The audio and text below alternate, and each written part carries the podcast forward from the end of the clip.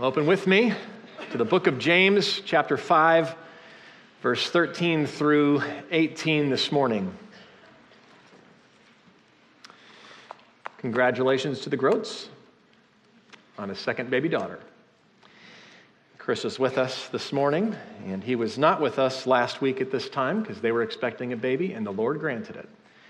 And some of you are on the meal train, and many of you who were not originally invited beat down the doors to get on it, and that is how we do it around here.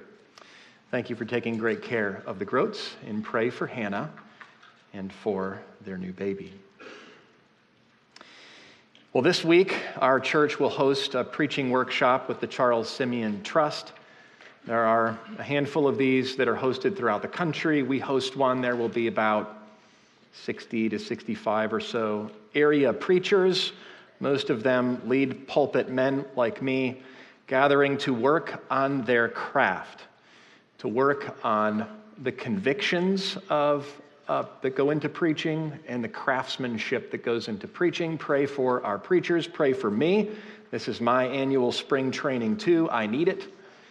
Some Sundays more than others, maybe that's obvious, but I do need tune ups at least every year. So pray for our men this week. Also, uh, next week, uh, Jeremy Meeks, a friend of mine and one of our instructors this week, will be preaching for us from Revelation 17. So I look forward to hosting him and expect that you'll be great listeners for my friend and preacher. Well, let's read our text together James chapter 5, verse 13 through 18. Is anyone among you suffering? Let him pray. Is anyone cheerful? Let him sing praise.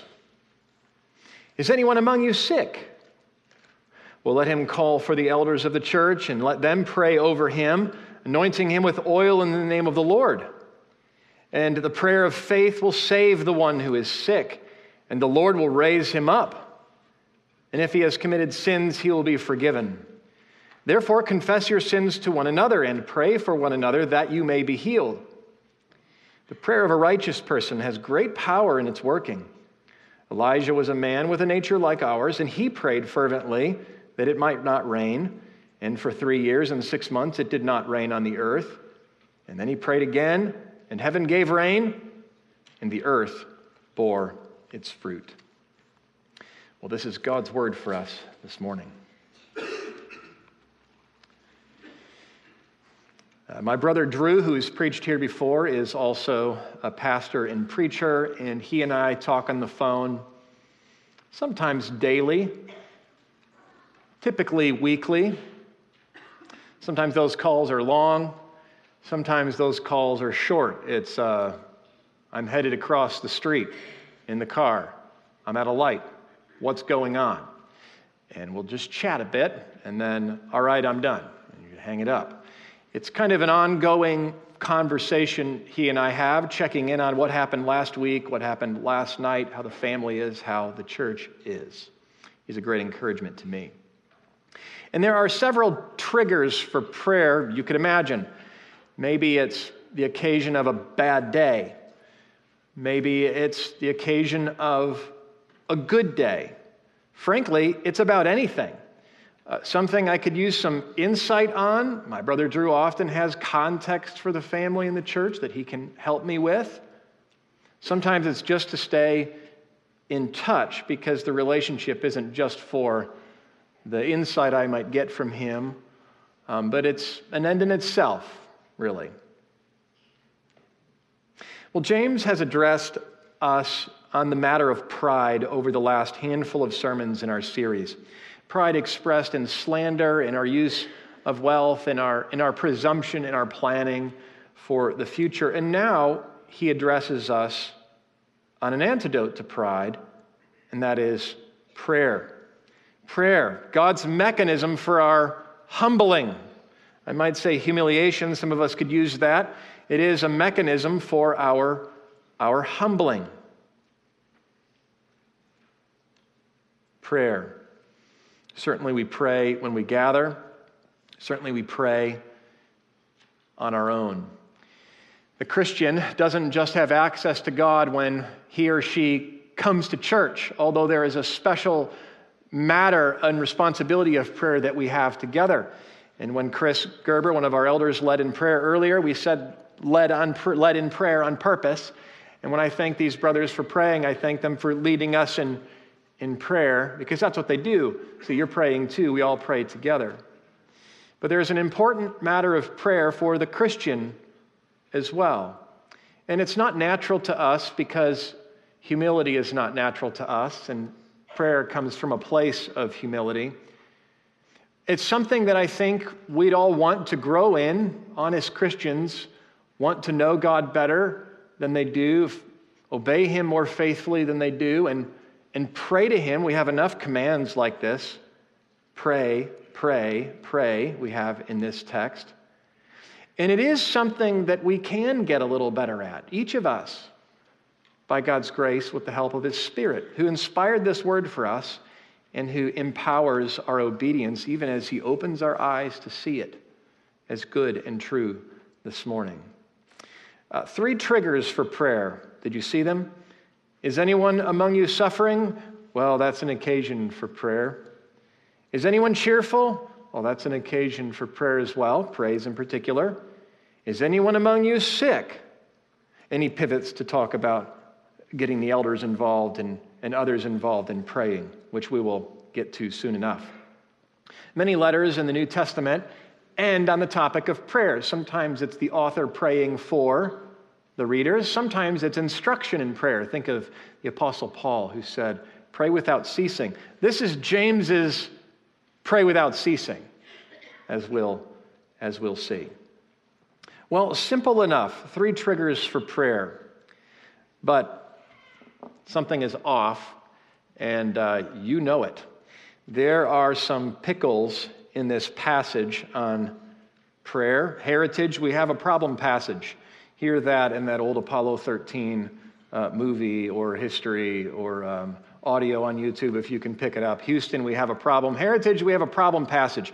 A problem passage is just a passage in the Bible that is not immediately clear to us. Now, the Bible is clear, certainly in the main things. It can be understood, but some passages require a bit of work. Uh, they present us with some puzzles, some things that aren't altogether obvious on the surface. This is one of those passages. And there may be a number of questions on any of your, any of your mind. What are we to make of this oil? The elders are to come and to anoint the sick person with oil. What is that? Why is that?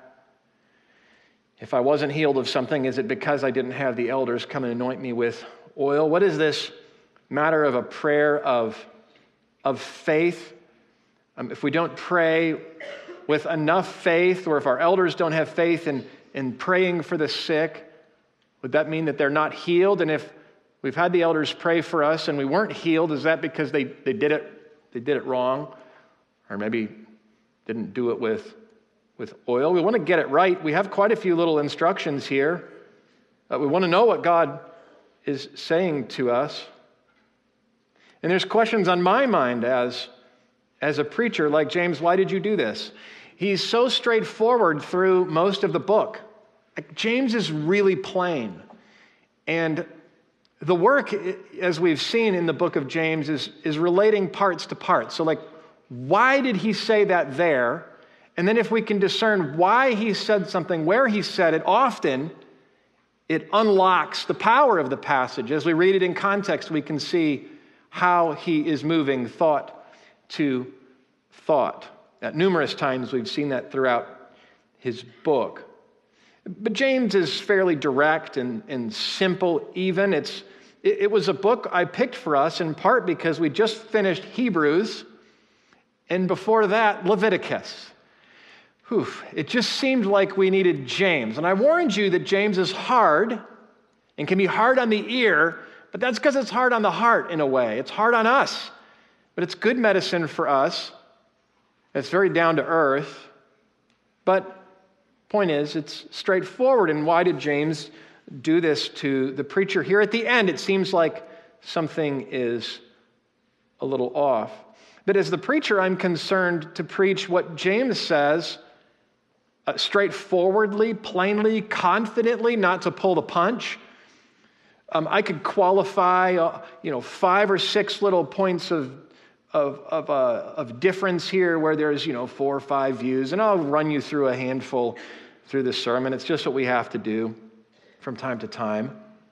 Uh, but I don't, I don't want all those qualifications to hold back what James is promising. And it sure sounds like he's promising healing for the, the desperately sick when they call upon the elders to anoint them to anoint them with oil and i can tell you that we've done this a handful of times over many years as elders and they're not always healed and sometimes sometimes there is a profound recovery from sickness or healing often with the help of doctors and often it's the case that that there is a similar type of healing without all of this garb and process.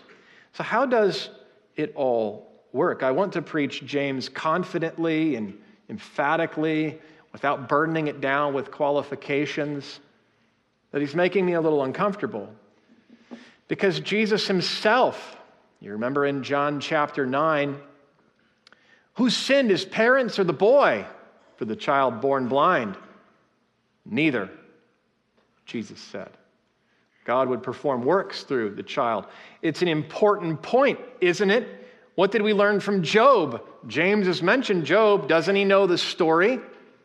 James prayed and Job prayed and cried out to God, and, and he was not healed of his sores. But in the end, of course, but not right away, not in a way that, that this passage appears to promise. So, so how can I preach James faithfully, but then also have you not missed something Jesus has for you? An important comfort that your sickness is not owing to your sin. We want to hold these, these things together. It's an important pastoral issue. I don't think that God would have you and your sickness wandering Asking is fine, but in distress to find your spiritual failure as an explanation for your physical ailment. And that's an important point to make, and James is fighting me on this. And sometimes passages you just have to let them stand and let the whole testimony of Scripture round things out over time, or you bring in a few qualifications, but still, he's fighting me on this? Well, I actually think there's a fairly straightforward answer to all of that, and we will get to that a little later. Okay, our attention for a few moments here has been on the problems in the passage, or the problem of the passage. Now let's put our attention on the matter of prayer. The matter of prayer, which is where James wants our attention. First, God wants to hear from us in every situation and season of life. Now, that's straightforward. And it comes from verse 13. Is anyone among you suffering? Well, let him pray. Is anyone cheerful? Well, let him sing praise awfully encouraging and absolutely true. God wants to hear from us in every situation and season of life. Now, I don't say God wants to hear from you because God is needy and needs attention and likes being the answer to your problems, like in kind of a sick way, some of us might like being the answer to other people's problems. No, God doesn't do anything in kind of a sick way. we do most of what we do in at least kind of a sick way. No, no, not God. No, no. I say God wants to hear from us, not because He's needy, but because we need to hear that God wants to hear from us. And that's under the surface of that call to pray. So easy for us to hear that as a burden. James doesn't mean it as, mean it as a burden, he means it as a great encouragement. Remember chapter 4, how he called us adulterers, those who have forsaken God, not in apostasy, but, but this church, as we'll discover and discuss, was in great trouble and they were fighting and, and quarreling amongst one another. And their divisions between one another were owing to a division in their own soul. They were double minded, double souled, James says. And that's because there was a division between themselves and, and their Lord. They were forsaking him. And so we're told that God uh, opposes the proud, but he gives grace to the humble. Draw near to God, and he will draw near to you. At the center of the book in chapter 4, there was this call to repent. So the verdict or the evaluation that we've forsaken the Lord, but an appeal to repent and to turn to him. Well, that's great on the ear. And, and why does he say, draw near to God and he will draw near to you? He shows grace to the humble and he gives more grace. Well, James is piling that on because the sinner needs to hear that. We all need to hear that. When, we, when the, the God is working in us so that we come to our senses and we see our sin for what it is, it's very important to know that God stands ready to receive us and to hear our prayers. As the Father receives the prodigal Son back, so our Father stands ready for us to draw near to Him such that He will draw near to us. It's a beautiful promise. It sits under these calls to pray and to praise. God wants us to pray to Him, He wants to hear from us in every situation and season of life. And I say every because between suffering and cheerfulness, well, you've got every season and situation in life. Well, let's reflect on, on just this one verse for, for a bit. First trigger for picking up the phone, for praying to God, is that of suffering. It's that of suffering. Thomas Brooks wrote, Fervent prayer is the soul's contention, the soul's struggling with God it is a sweating work. It is the sweat and blood of the soul. It's a laying out to the uttermost all the strength and powers of the soul. He that would gain victory over God in private prayer must strain every string of his heart. He must, in beseeching God, beseech him and so get the better of him. Reminds me of Jacob wrestling with God. And I can appreciate that word on the difficulty of prayer and the need to stay with it. And some of you strain with God in prayer, and you should. But I guess just speaking personally, I'm glad James didn't say so much. I'm glad he just says, Is anyone among you suffering? And let him pray. In other words, prayer presents us with difficulty, and we wish that we were better at it. We wish we prayed more often. Uh, but here's a little help. The next time you're discouraged, the next time you're sad, the next time you're physically struggling, physically suffering, if you have money problems, if you have marriage problems, if you have physical problems,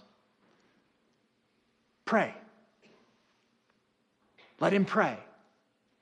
Let her pray. Just pray.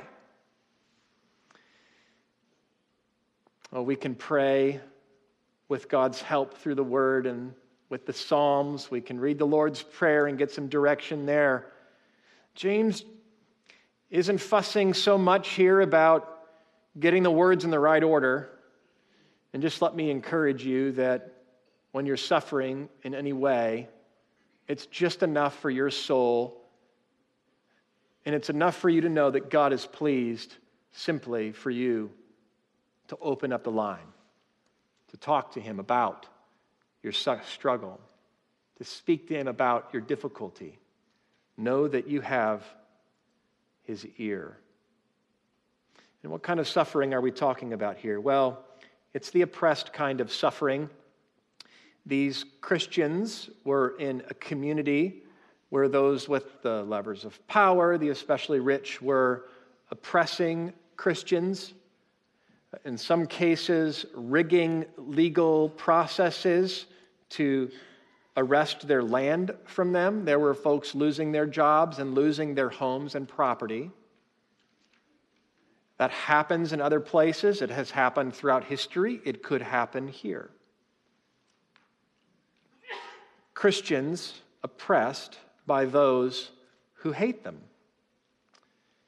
Christians oppressed even to an extent sinned against by brothers and sisters in their own church because many in this church were not responding well to those outside pressures.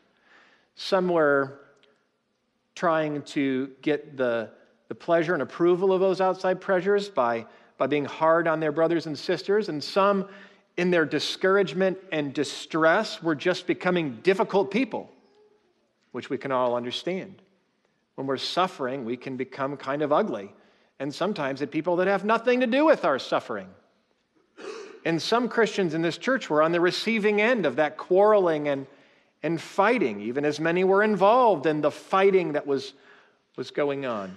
So that's a kind of suffering that was, was happening at the hands of enemies and even brothers and sisters harming one another deliberately. But it also includes every kind of suffering. Take a look with me at James chapter 1 verse 2. It's where we began so many months ago. Count it all joy, my brothers, when you meet trials. Here it is.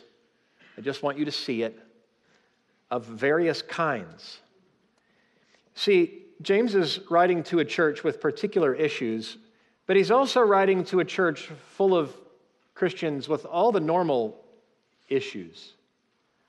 And he wasn't satisfied to say merely trials of a particular kind. Those of you who are talked against and spoken against and, and stepped on. No, he says trials of various kinds. Uh, so take comfort when he says in chapter 5, Is anyone among you suffering? I take that to be a very broad net. And whatever kind of suffering you are undergoing right now, pray. Okay, back to chapter 5.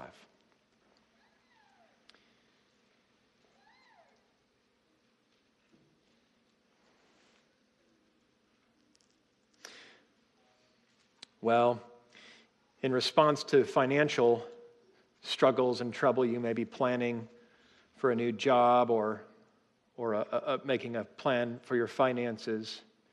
In a struggle with a relationship, you may be making plans for more time and needed conversations. In your suffering with and in the body, you may be, may, be, may be making plans with a doctor or for a new diet. James would have you respond with prayer. So let that be the first thing we're about, even if we're doing other things in the context of our suffering. Now, here's a question you might not have been asking, but I do want to ask it. Who is doing the praying? Who's doing the praying? Well, of course, let him pray. Let him sing praise, he'll say in a moment.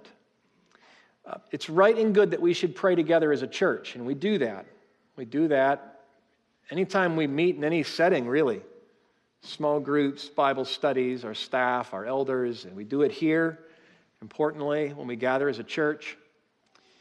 And when you're walking down the hall and someone in church says, How are you doing? you might say, I'm doing fine. And, and, maybe you're not totally doing fine, but it's a, it's a greeting. It was a kind greeting. And, and in the big picture of things, yes, you know you are fine because you have God's promises. But, but maybe if that question were asked and you were slowing down a little bit, you, you'd let them in on some details. And you should do that. There should be people in our church that you share your heart with and your difficulties with and your pains with. No reason to walk the Christian life alone. But James doesn't say, well, then pray for him. He says, let him pray. And so I'm just going to put it on each of you this morning that as you suffer, I want you to know that God wants to hear from you. And so I hope that you're compelled to pray. But you also must pray. We have a responsibility to go to God with our troubles. Speak to Him. And this is a, matter of individual responsibility, and you don't need the whole church to gather for you and with you to do that on Sunday morning. Pray from your heart. Pray to the God who made you. Pray to the God who is over the universe and even your very life in situations and circumstances. Well, what should we pray for? Well, in our suffering, we could use James's letter as, as help. We should pray for joy in our trials and, and pray for God's Spirit to strengthen us to be steadfast in our trials so that we might be perfect and complete in the end. Pray for, for wisdom from God to see how he is strengthening you and completing you and fashioning you. Because as we opened this book, that is precisely what God is doing in our trials. He has a purpose for you in all of your pain. We could pray along those lines. When we pray, we should pray whatever our plans or whatever our petitions, your will be done. We've been warned against presumption. And even to come to God humbly is to come to the maker of the universe and acknowledge that we're creatures. It's a humbling act. And in coming to Him and praying, it actually lowers us so that we don't presume. But we should still pray, Lord, if it be your will. There are other cues for prayer throughout James's letter. Um, let him pray is, uh, is a simple sentence, and I mean for prayer to come off simply this morning.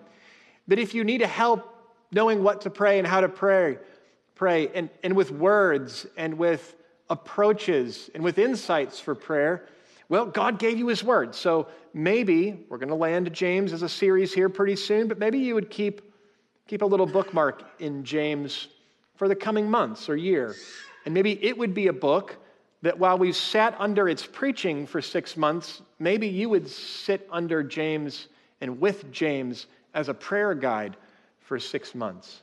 And then pick the next book of the Bible. Is anyone among you suffering? Let him pray. Any kind of suffering, make sure you're praying, and of course, include the church. And use James's own letter to help you pray in specific ways. If anyone is suffering in any fashion, let him pray. Okay, now the second trigger. Is anyone cheerful? Let him sing praise. There's different kinds of prayers, and at our evening prayer meetings once a month, we work to grow in clarity as to how we can pray. There are prayers of uh, petition where we ask God, according to His word, to meet our needs.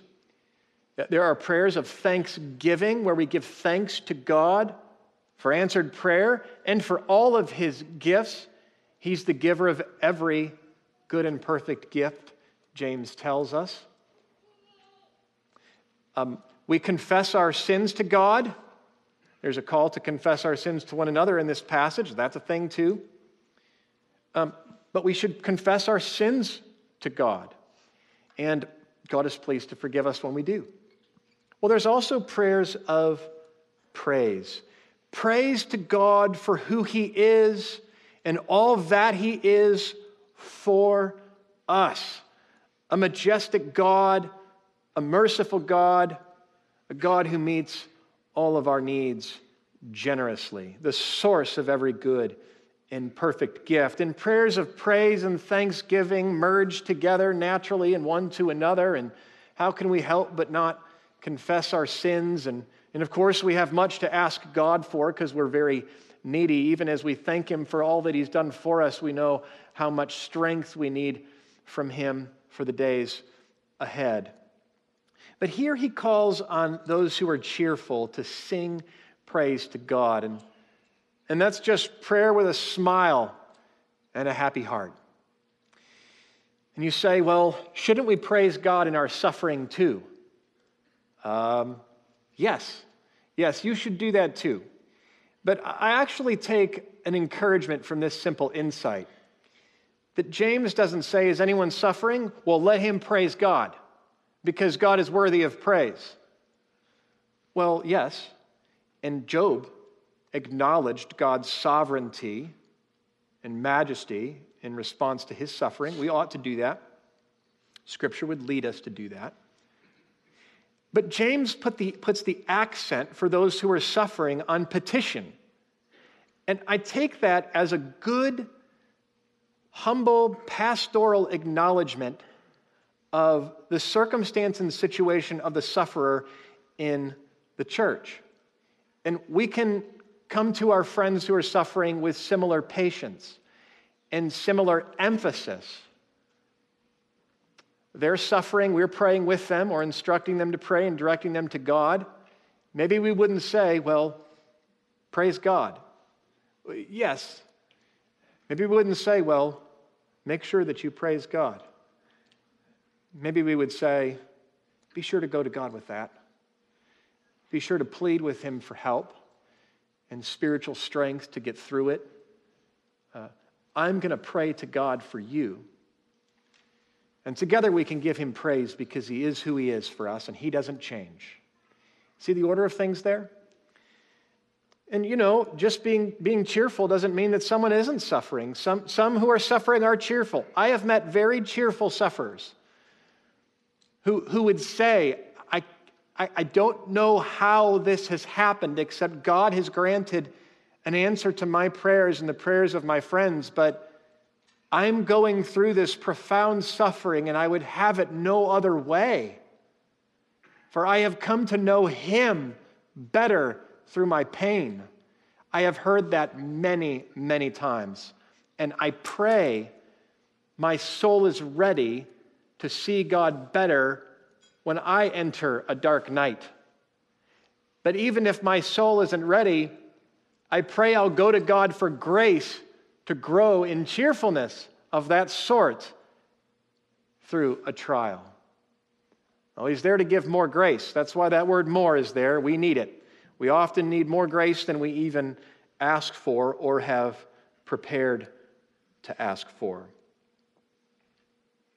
When you're cheerful, sing songs of praise. You can be cheerful because God is the giver of every perfect gift. So anything that's good in your life, you can be cheerful about. If you're cheerful about a good meal, you're cheerful about a good meeting with a friend, you're cheerful about a good day at work, Go to God with that. Give Him praise for that. Give Him thanks for that. He's the giver of every perfect gift, James tells us, so that covers everything. And there's one thing in particular that He is the, the giver of, the very best gift that we have been brought forth by the word of truth. So when you see sin in the world and you find sin in your heart, it's all over, inside and out. Whew, give praise to God that He has brought us forth by the word of truth so that we can see sin for what it is and call sin for what it is and confess that we are sinners and confess our specific sins to God. And give praise to God that He's at work in you to see that. Give praise to God whenever you find cheer in your heart, whether for the general and the good gifts that He gives to you or the deep and the spiritual gifts that He gives to you in salvation and even in the satisfaction he brings to you in your trials. Is anyone suffering? Well, let him pray. Is anyone cheerful? Well, let him give praise to God. In singing is the particular manner in which he's said to give praise to God. My home is full of singers. Uh, one's trained, rest aren't trained, but they're singers, like you're singers and uh, especially when they're about as young as the two littles at four years old, before they're thinking about how other people are listening to them sing, uh, they sing more. And if it's good food, there's a little song. If, um, if they're doing a puzzle and they love to do puzzles, then there's a song. If they're playing with dolls, there might be some dialogue and there might be a song. I'll tell you that there isn't a song when they're sinning against each other. There, there isn't a song when others are sinning against each other in the house, uh, when the house is chilly. Now, actually, the four year olds don't always know what's going on. So sometimes they're singing and it doesn't make any sense. Like, don't you know that we are sinning? Um, don't, don't sing like that, like this is a happy moment.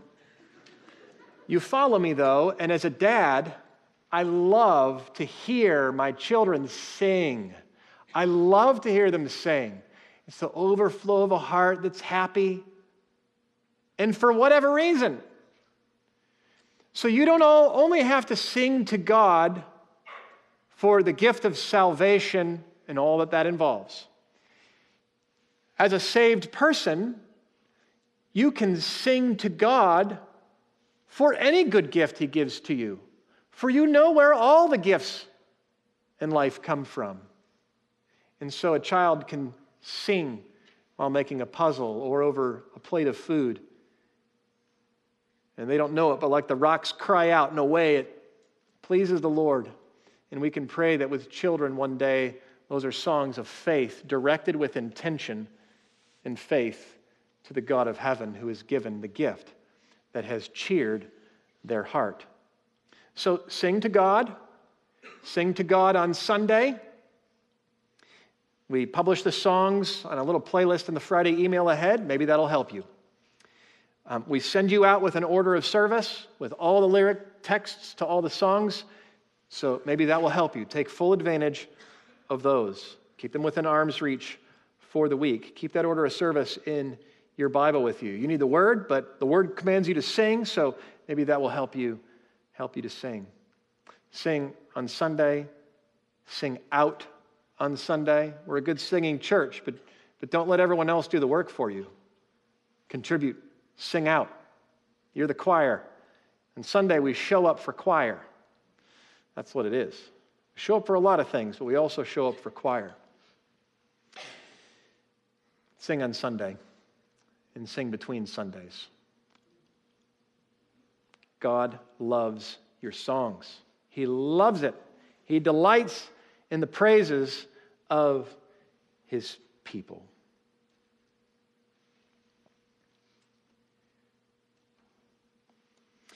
Now, a question why? Why does James put these two questions here, and why does he call us to respond in our suffering with prayer and in our cheerfulness with praise? Well, by calling on us to pray in the good and in the bad, James is humbling us to receive all of life as under the providential hand of God. All of life.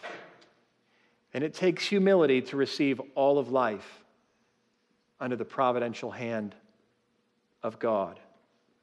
By calling us to pray in the good and the bad, James is humbling us to receive all of life as under the providential hand of God. You see, when we're suffering, it takes humility to acknowledge that we need the Lord. And when our hearts are happy, it also takes humility to acknowledge that the Lord is why we're happy. he made up happiness. And He gave us anything that's making us happy. And if we're cheerful in trial, well, that's because He's so good to us that it overwhelms the trial. He's even good to us in and through the trial to convert all of that pain for our good. Now, He's behind and under and in and over all of it, all of life's circumstances. In, in suffering, is it not true, presents us with a temptation to pride? to try to muscle out a response and a fix in merely human strength as if we're God and we can fight every trial down. Or maybe we're not in distress and giving up in despair, but we're becoming difficult people in our trials. Dare I say it? The ugliest souls, the ugliest people, I don't mean physically, I mean to be with, are often people who have suffered greatly and poorly.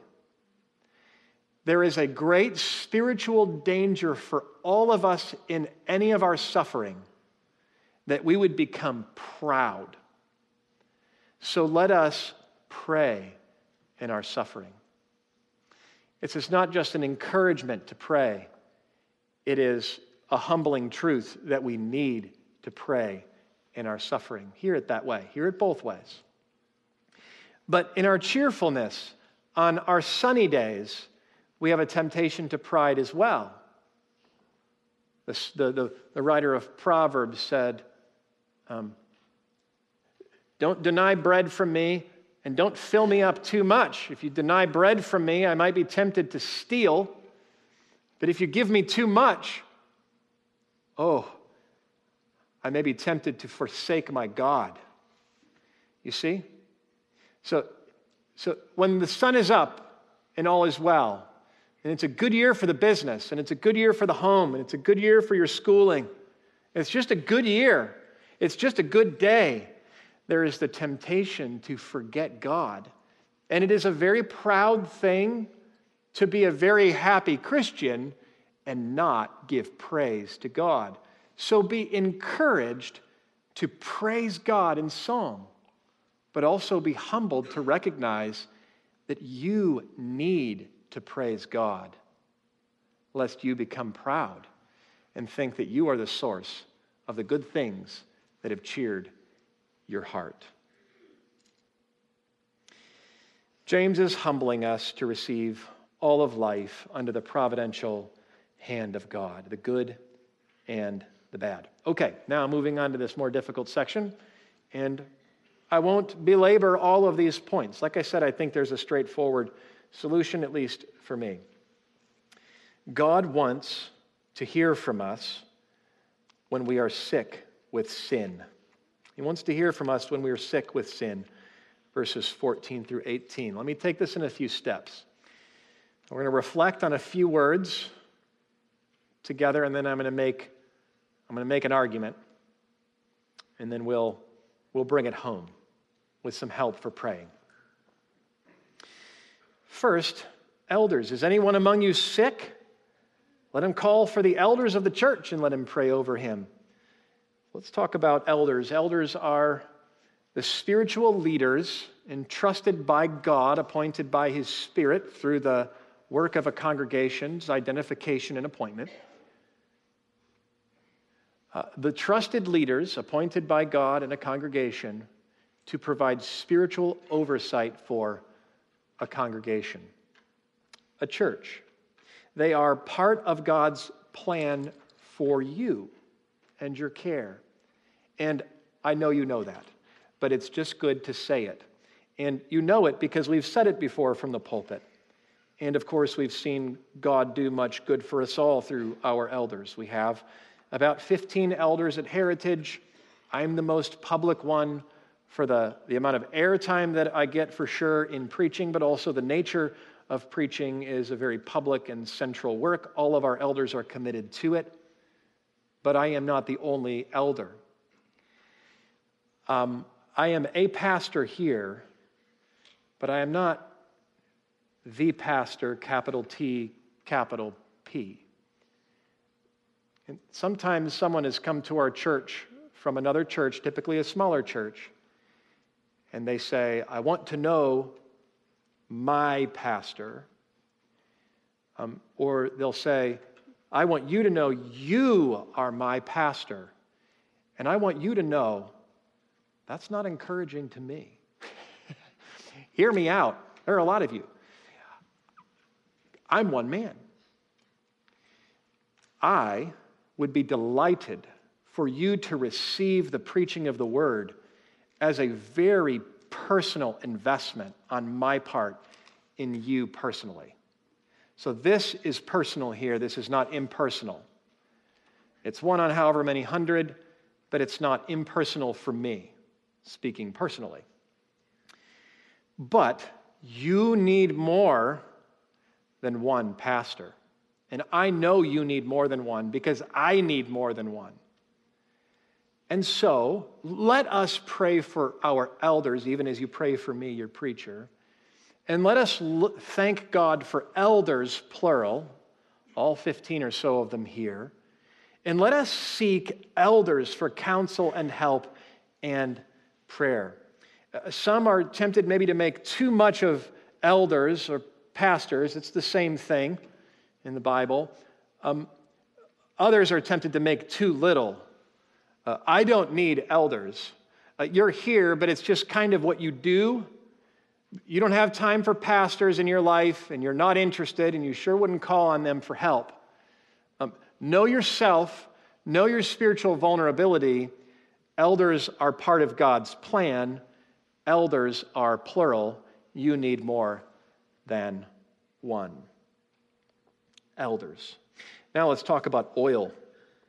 It is a vivid feature here. It's a concrete feature. The elders are to be called to the sick, anointing him with oil in the name of the Lord, and the prayer of faith will save the one who is sick, and the Lord will raise him up. So, lots of different views throughout history on this.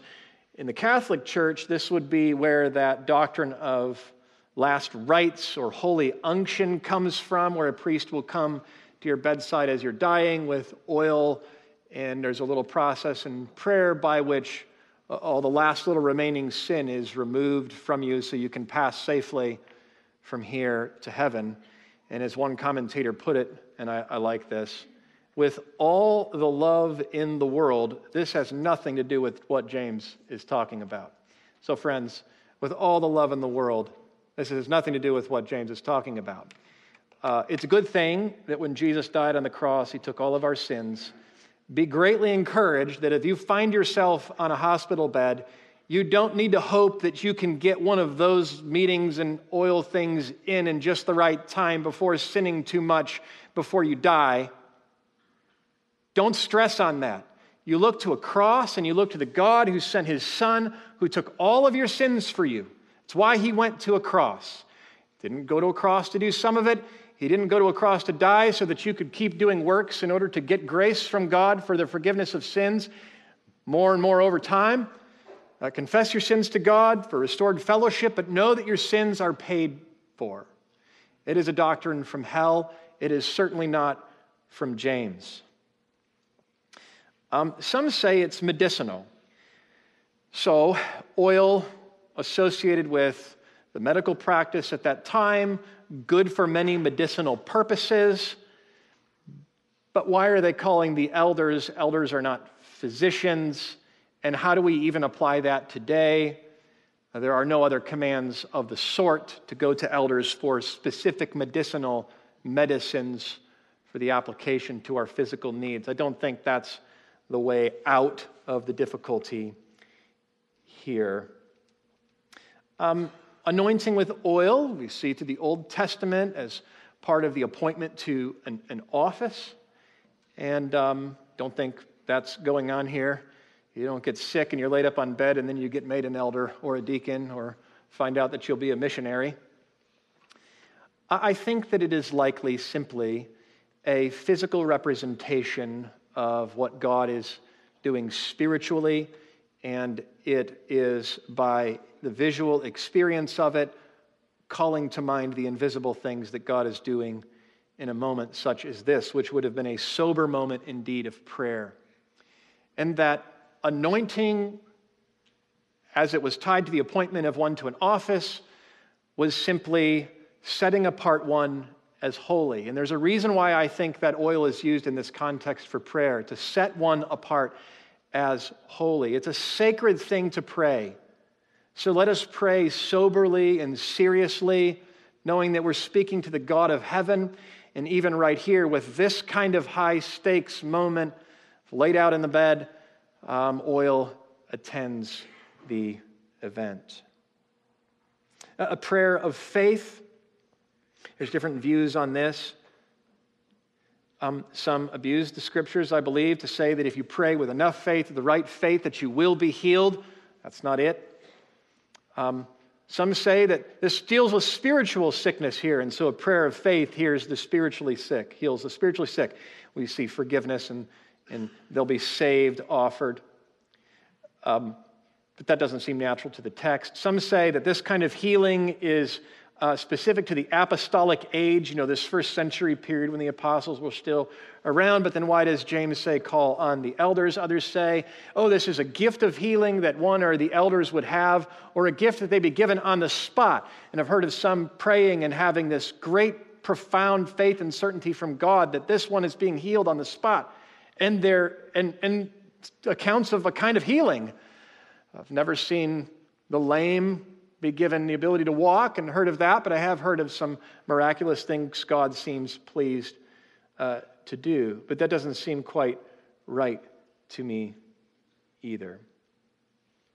And you've got this matter of confessing our sins one to another, and you'll, you'll be forgiven. What kind of sins, what sins, and, and how, does that, how does that all work? Well, James, I've said, has preached a straight line and in plain ways. And sometimes if, if you find yourself with, you know, 15 things that are a little tricky, maybe you're coming at it the wrong way, like fixing a dishwasher or fixing a car or the next thing. My wife had someone working on her eyes, five or seven appointments, and then she just got someone else and it was fixed, you know, with one appointment. Sometimes you just got to get a new doc. Well, in this case, maybe we need to come at this a different way. And I would suggest to you that the sickness in this passage is uh, the kind of thing, don't turn there, I'll turn there for the sake of time, but the kind of thing that God, we're told, does uh, to those who are very hard on and sinful toward his bride. At least that's the common point we have with the Corinthian church. Maybe the only church in the New Testament worse than the churches that James is writing, that James is writing to. In the following instructions, I do not commend you because when you come together, it's not for the better, but for the worse. Ooh, that's bad. When you come together for church, it's not even for the better, it's for the worse. When you come together for the Lord's table, it's for the worst. And then he says, it's not even the Lord's table. Jesus isn't showing up, it doesn't count. Um, some of their people who were more wealthy were showing up and eating and having a great time and neglecting the poor who would have to work and then come later. And there wasn't even any Lord's Supper left for them. Oh, and that was just symbolic of, of how they were being treated and treating one another in general. Let each examine himself. That's the context for that. Then, and so eat and drink of the cup. Anyone who eats and drinks without discerning the body could be a reference to the bread, Jesus' body, I think it's a reference minimally to his body, the church, eats and drinks judgment on himself. And that is why many of you are weak and ill, see? And some have died. But if we judged ourselves truly, we would not be judged, which requires humility. But when we are judged by the Lord, we're disciplined so that we may not be condemned along with the world. I believe that what James is addressing here is a matter of the Lord's discipline. And I want to make a few arguments that it is that and not just natural sickness. Certainly, it's not normal sickness like a cough. They're laid up at home. They have to call the elders to come and pray for them where they are. But neither is it, I believe, just natural, even end of life sickness, although you are welcome to call the elders. You are invited to do that. But this passage, I think, speaks to something else. Now, I'm going to cash in all of our work in James briefly here. What comes before James?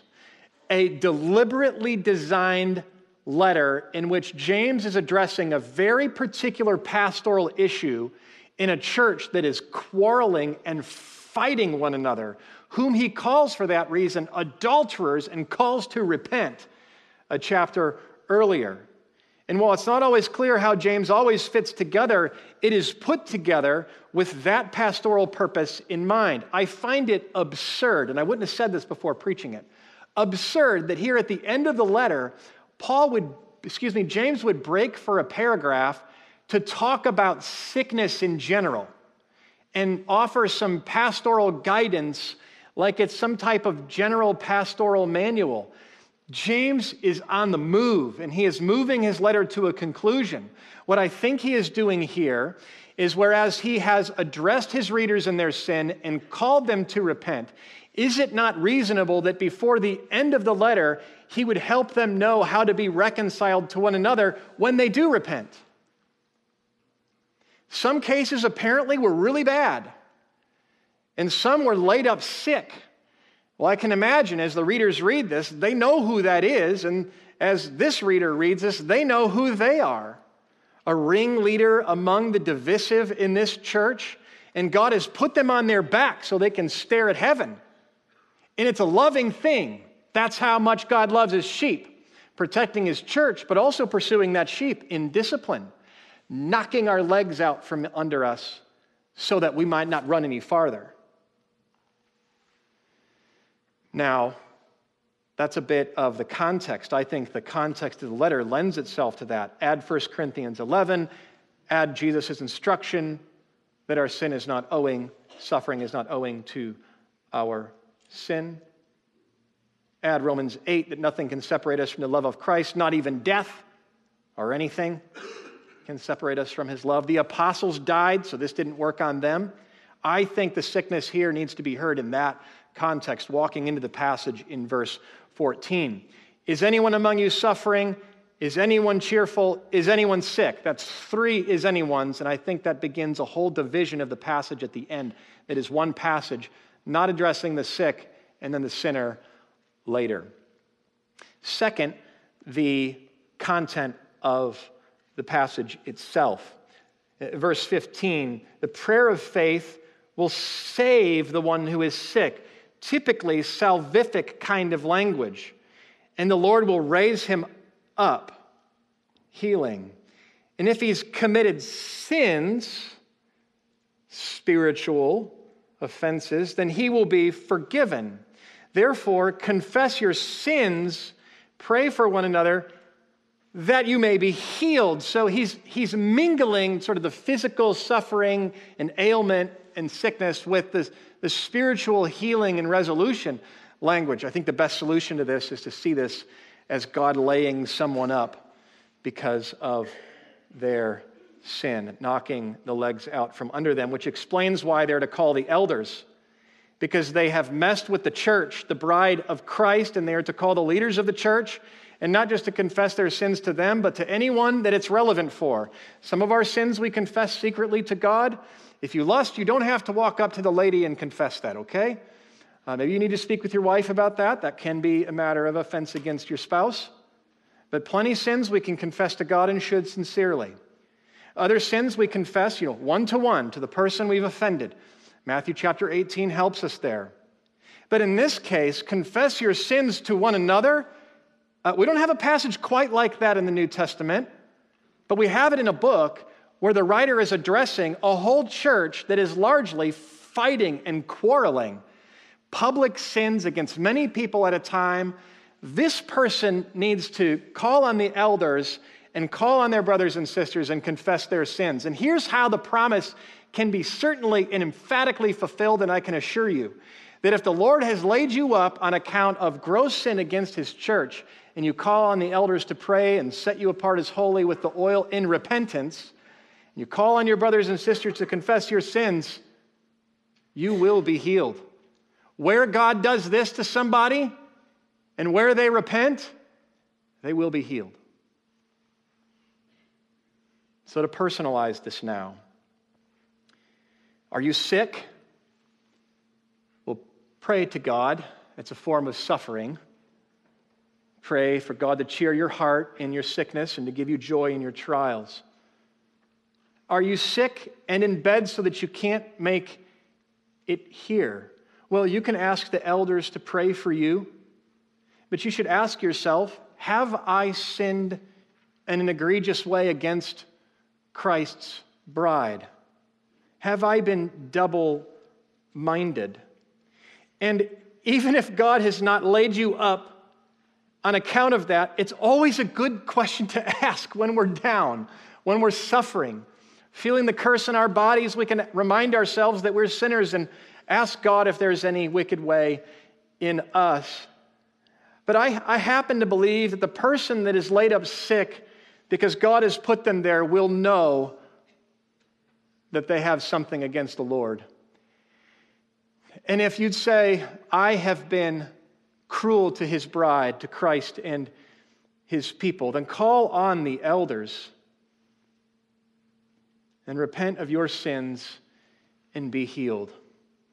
Are you in a church, or have you been in a church that has uh, been fraught with chaos and confusion because of these kinds of fights and quarrels going on? We'll pray that some who are sinning greatly will turn and repent. It is very difficult to find our way through or out the other side of church conflict, often unless that happens. It is very confusing where the sins have laid. And so pray for those. And are you someone who has been greatly sinned against in the course of church conflict? You stand ready to forgive. Confess your sins to one another and pray for one another that you may be healed.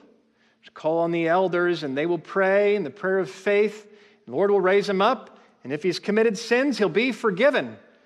Well, I have to think that's not, not exactly, or at least only horizontal, but also, excuse me, vertical, but horizontal, forgiven in the context of their church relationships, which is it not, after all, the matter of this book? We turned from God, and so we need reconciliation with God, and He's about that, and He gives grace for it. But as we're divided between Him and reconciled, so we're, we're made whole inside, and so our relationships are made whole. And as he brings his letter in for a landing, he's helping us know how to be made right with each other. So let us all be ready, no matter the conflict in our own church that may lay ahead, to be reconciled to one another. We will sin against each other greatly and be sinned against. That's why we land with this third brief point that we can speak to God because God is ready to give grace, because we have a God who gives grace to the humble. He has addressed us in our pride, and pride is the problem at the heart of this letter. And so, no surprise, he has ended his letter with a matter of prayer, that which is at the heart of the solution to our pride. For pride humbles us, and pride keeps us humble. So, friends, excuse me, prayer keeps us humble. So, friends, your triggers for prayer I'll get them down to three for you. It'll help you to pray. Praying is simple, and you can pray anytime. Are you suffering? Pray. Are you cheerful today? Sing a song of praise to God. And are you sick with sin to any extent? And certainly, if you're laid up and you know that you've been sinning against Christ and his bride, well, in that case, call on the elders to pray and we'll pray for you. And in all of this, remember the prophet Elijah, who had a nature like ours. James could have used him as an illustration of, of healing of a sick widow's son. In 1 Kings 17 and 18, we have a very instance, but he didn't do that. He used Elijah as an illustration of a prophet who is calling his people back from their sin in judgment and so called on heaven to stop the rain, a drought imposed on them in order that they might turn to heaven because of a spiritual drought in their hearts. And in time, Elijah would call on heaven for rain, and it would come. And that is the point of connection between Elijah and our readers and us when we need it. God is pursuing us to call us back from our sin in judgment. And He is very pleased to hear our prayers when we come to Him humbly. And when we do, He has more grace for us. Let's pray. Well, Father, we pray to you as those who need grace, as those who are naturally very proud. We pray to you as those who have heard a word concerning our trials. We pray that you would humble us in our trials, that you would give us joy in our trials, so that we would not become difficult people or turn on one another, but they would see that you are working to complete us through our steadfastness. So give us wisdom as we pray to see that you are at work in our pain. And Father, when we are sinning egregiously against our brothers and sisters, when we have become two faced and two souled and double minded. Would you help us to become of one mind and to become whole, to seek you, to draw near to you with the knowledge that you draw near to us. In Christ's name we pray. Amen.